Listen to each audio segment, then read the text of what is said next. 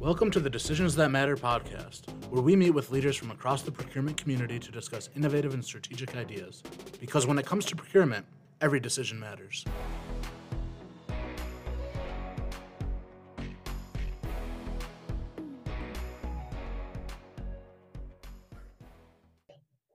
I'm excited to share the second of three recordings from an interview with Procurated CEO and founder David Yarkin and the Pennsylvania Secretary of General Services Curt Topper.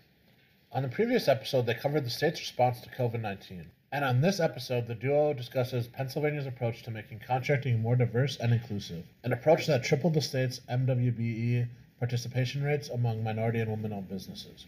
Curt does a wonderful job of articulating the overall vision that has been a driving force since his first conversation with Governor Wolf in 2015 when he took the job and he is able to translate the vision into multiple tactics that make diversity and inclusion initiatives a reality at DGS. There are some great takeaways in this interview, so I hope you enjoy it and find a few things you can implement yourself. The other sort of big, you know, massive national issue that everyone is talking about and should be talking about involves um, racial justice, however you define it. And obviously, there's a lot happening in rethinking law enforcement, but I also think that a, a big part of uh, what's happening is going to come back to economic justice and economic equality. And just as you said, you know, procurement's been right in the middle of unemployment, getting back up and running, and and and PPE, finding PPE. Um, I, I know in a lot of places procurement is smack dab in the middle of of this one. So love to hear your thoughts on what DGS is doing around um, expanding opportunities for historically underutilized businesses and sort of maybe if you think that this this big important event is having an impact, you know, in Pennsylvania and beyond on this conversation. Yeah. Well, thanks for the question. I th- this is actually something I'm really passionate about, and uh, and it's it's you know I think I've shared with you before, David. This was this was the first thing that Governor Wolf asked me about when I took the job. Right? Is uh, what what could we do uh, to to make sure that Pennsylvania does a better job with respect to diversity and inclusion uh, in state contracts. And uh, so that's been our primary focus as an agency, as a procurement agency. Naturally, that's where we've been been focused, and I think we've been focused on it, you know, really from day one. So long before George Floyd, and you know, the the approach has been really to try to get our arms around the facts and to let uh, and and to let the the what's happening empirically on the ground drive our policy and our decision making and that really led us to um, uh, to to do you know a couple years ago now we did the state's first ever comprehensive disparity study in pennsylvania. And many other states have done disparity studies uh, but for pennsylvania you know that this approach has has maybe over time been a little uh, overly politicized one of the advantages of having a disparity study done is that we can uh, we can at least make the case for pulling some of the politics out and focusing on on what's really empirically happening. And uh, you know the disparity study uh, helped us understand that that our systems ought to have been delivering you know all things being equal our systems would have delivered roughly 24% participation by small and diverse businesses in pennsylvania's contracts it was delivering 4%. So it was a big gap. And uh, the disparity study helped us really understand that and also created for us, uh, you know, a, a, a, legal framework and a premise uh, to get more aggressive in terms of formulating solutions that would help us get from 4% closer to 24%. And, uh, you know, that means primarily moving to a system of, of goal setting within our procurement and uh, setting rather than setting goals uh, or rather than leaving the amount of participation up to a matter of competition and scoring and rather than setting a goal that is uniform across all procurements uh, we now have a system where we can go where with each significant procurement we evaluate the market we evaluate the opportunity for small diverse businesses and we set reasonable goals based on the availability of firms who can do the work and uh, the net of it has been positive. Just prior to COVID, the data suggested that we were we had very nearly tripled the amount of participation in state contracts by small and diverse businesses. We had we were approaching 12%. I'm terribly worried about what COVID has done, and I think we've got our work set out for us. Uh, but the the approach has really worked. It's been a it's been an empirical approach. I think Is that concern, Curt, that um, that the sort of smaller businesses are may not may not be here in the long run or in the short in the short run to to contract with? Is that the concern? Yeah, well, I- well, I think you know we we uh, as part of our response to the to the looming fiscal crisis, you know, some time ago we implemented a hiring freeze and we implemented a spending freeze for non-essential, non-COVID related, you know, expenditures. Yeah.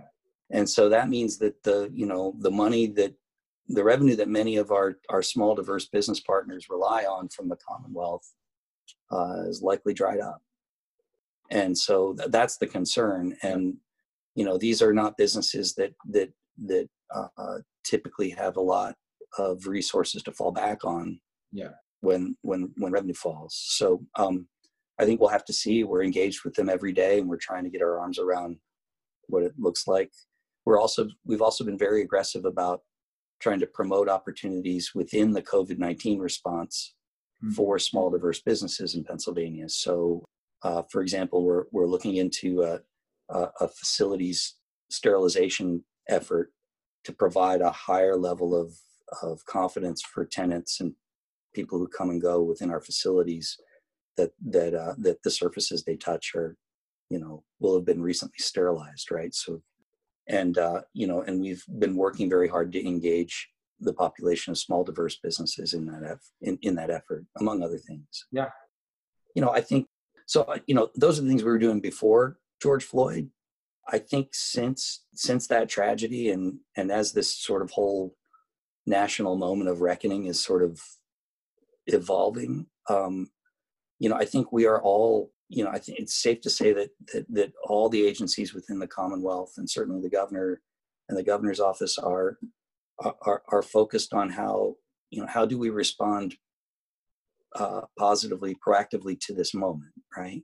And i think that you know for me right that it, it was the experience with the disparity study that really really affected my thinking here on what we do.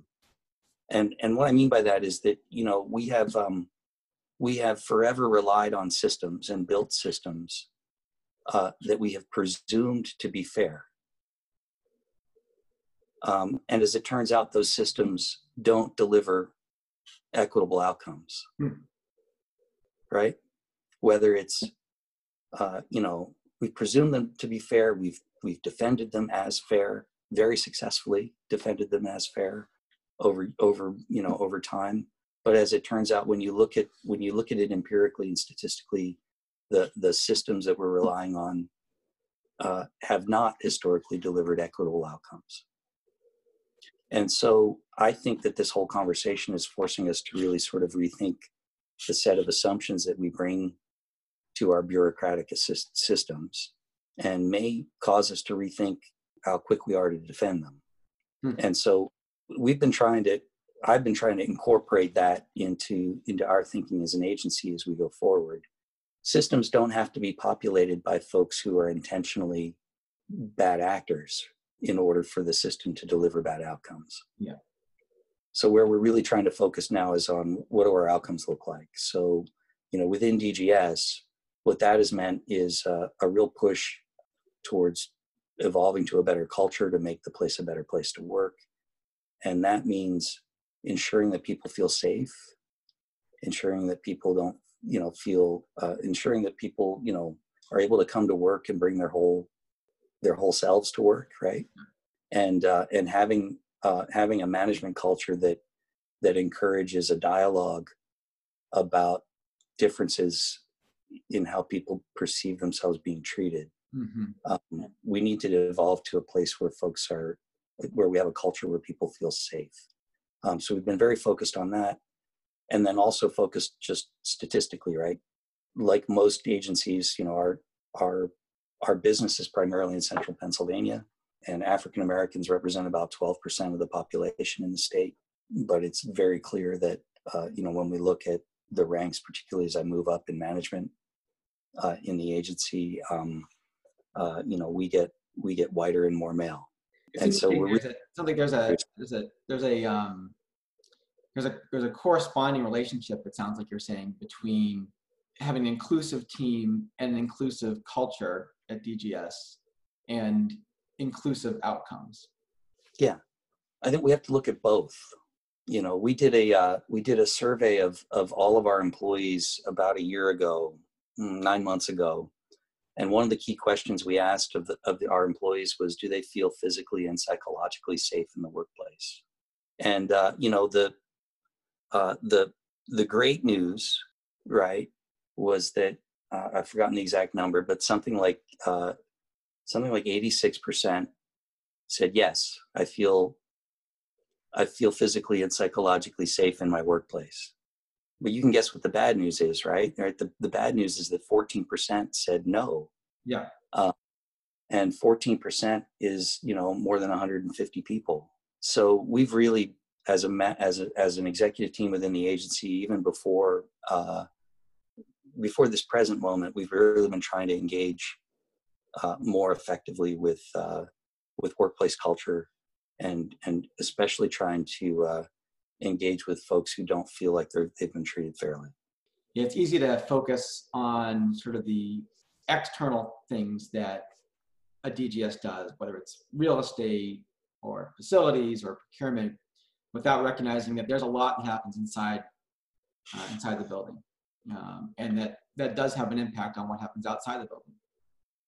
Yeah, I, I think that's absolutely true. I think, you know, when you look at teams that make procurement decisions, right, across the enterprise, you know, one of the things we've done is is we've we've created this agency liaison program uh, where we've gone out and trained individuals in each of our customer agencies around how to be an advocate for small and diverse businesses within agency procurements. And we've really worked hard to get those liaisons you know to have a seat at the table when major contracting decisions are made. Yeah because uh, you know diversity equity and inclusion i think you know if we're not really intentional about it uh, it it's sort of we approach it as an afterthought right?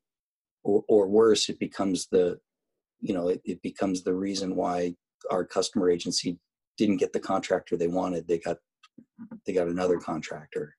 And I think what we really have worked hard to do is to is to integrate the SDB effort uh, within our larger set of procurement goals and help work towards a world where folks understand that you know we need a system that delivers equi- equitable results and that that is an outcome that is valuable to us and to them as as our agency customers you know in addition to price and technical and the other things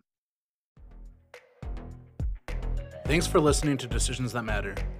This podcast is brought to you by Procurated, the leading supplier evaluation tool for procurement professionals across the U.S. Don't forget to subscribe on Apple Podcasts, Spotify, or wherever you prefer to listen. See you again next time.